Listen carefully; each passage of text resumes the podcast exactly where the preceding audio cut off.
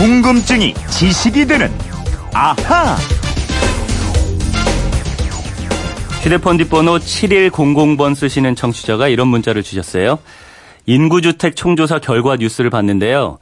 옛날에는 인구주택 총조사를 하면 조사원이 집을 방문해서 조사를 했었는데 최근에 저는 조사를 받은 적이 없습니다. 근데 어떻게 이런 조사 결과가 나올 수 있나요? 그리고 왜 이런 조사를 하는지 궁금하네요. 이런 내용입니다.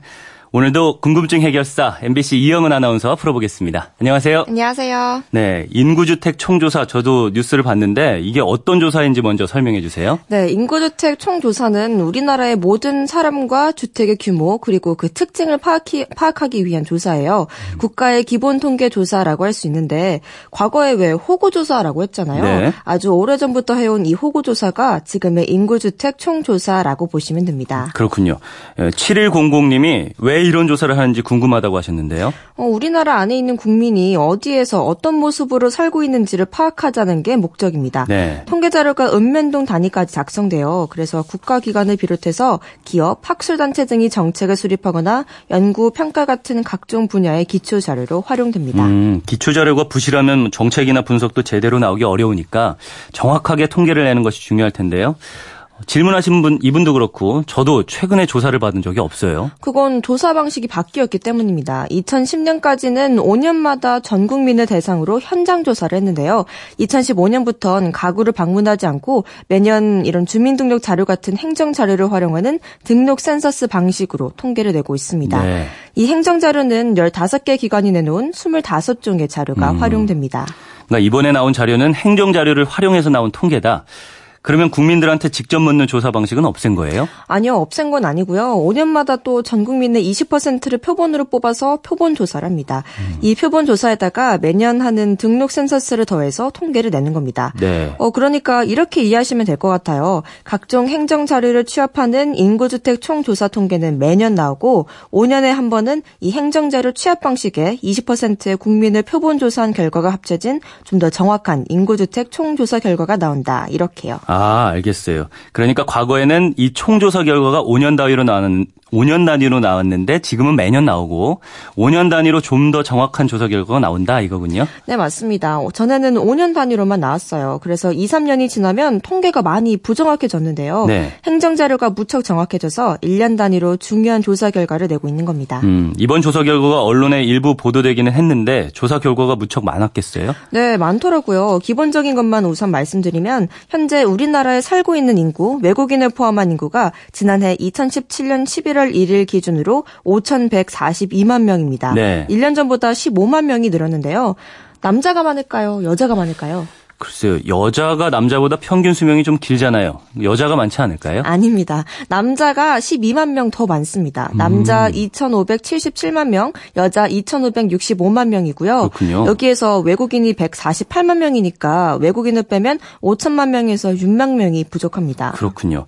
근데 지역별로 보면 인구가 줄어드는 곳도 있죠. 그럼요. 지난 1년간 인구가 늘어난 곳은 경기도, 세종시, 충남 이런 지역이 늘었고요. 네. 반면 서울과 부산은 인구 가 감소했는데요. 저는 이 중에서 가장 눈에 띄는 지역이 세종시였습니다. 세종시요? 세종시가 왜요? 세종시는 인구 증가율이 무려 14%나 됐습니다. 매년 음. 이런 증가율을 기록한다면 세종시는 인구가 5년마다 2배로 불어나게 되는데요. 네. 특히 14세 이하 인구 비율이 전국에서 가장 높았습니다. 아, 요즘 저출산 고령화가 심각한 문제인데 세종시는 젊은 사람들이 많은 곳이군요. 그렇습니다. 14세 이하 유소년 비율이 21%, 5명 중 1명 이상이 유소년이었는데 서울과 부산은 약 2배였고요. 네. 반면에 65세 이상 고령 인구는 9%로 가장 낮았습니다. 있습니다. 오, 정말 젊은 도시군요.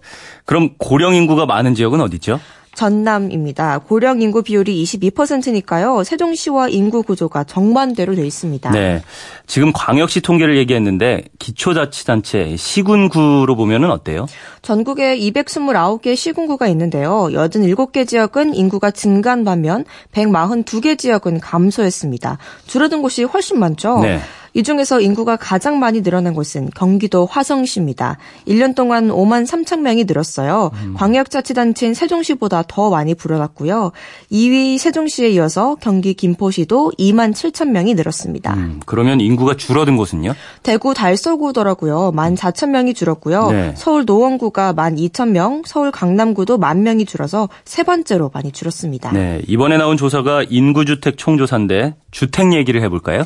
네, 우리나라에 있는 주택 수는 모두 17,012만 호입니다. 이 중에서 아파트 비중이 약 61%, 1,037만 채가 있는데요.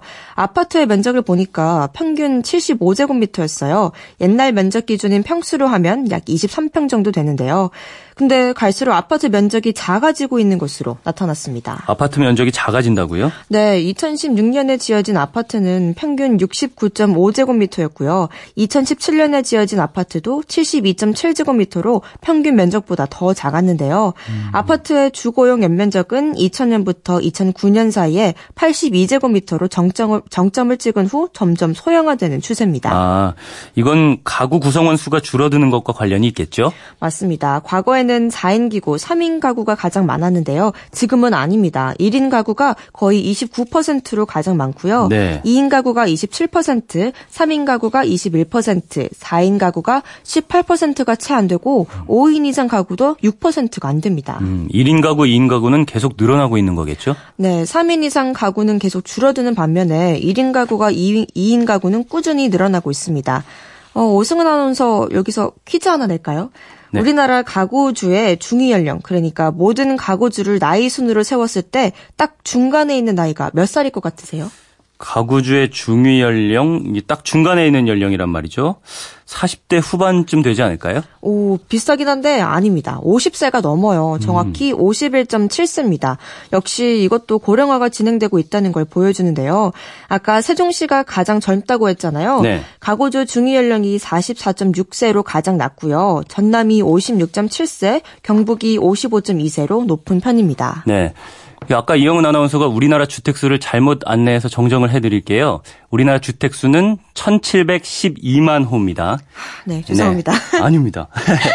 예. 7100님 질문 덕분에 인구주택 총조사 통계를 이렇게 만, 어떻게 만들고 어떤 내용을 담고 있는지 들여다봤습니다.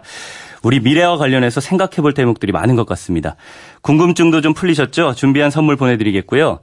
이영은 아나운서 평소 궁금한 게 있는 분들은 어떻게 하면 되나요? 그건 이렇습니다. 인터넷 게시판이나 MBC 미니 아니면 휴대폰 문자 샵 8001번으로 보내주시면 됩니다. 문자 보내실 땐 미니는 공짜지만 휴대폰은 짧은 건 50원, 긴 건 100원의 이용료가 있습니다. 네, 지금까지 궁금증이 지식이 되는 아하 이영은 아나운서였습니다. 내일 또 뵙죠. 감사합니다.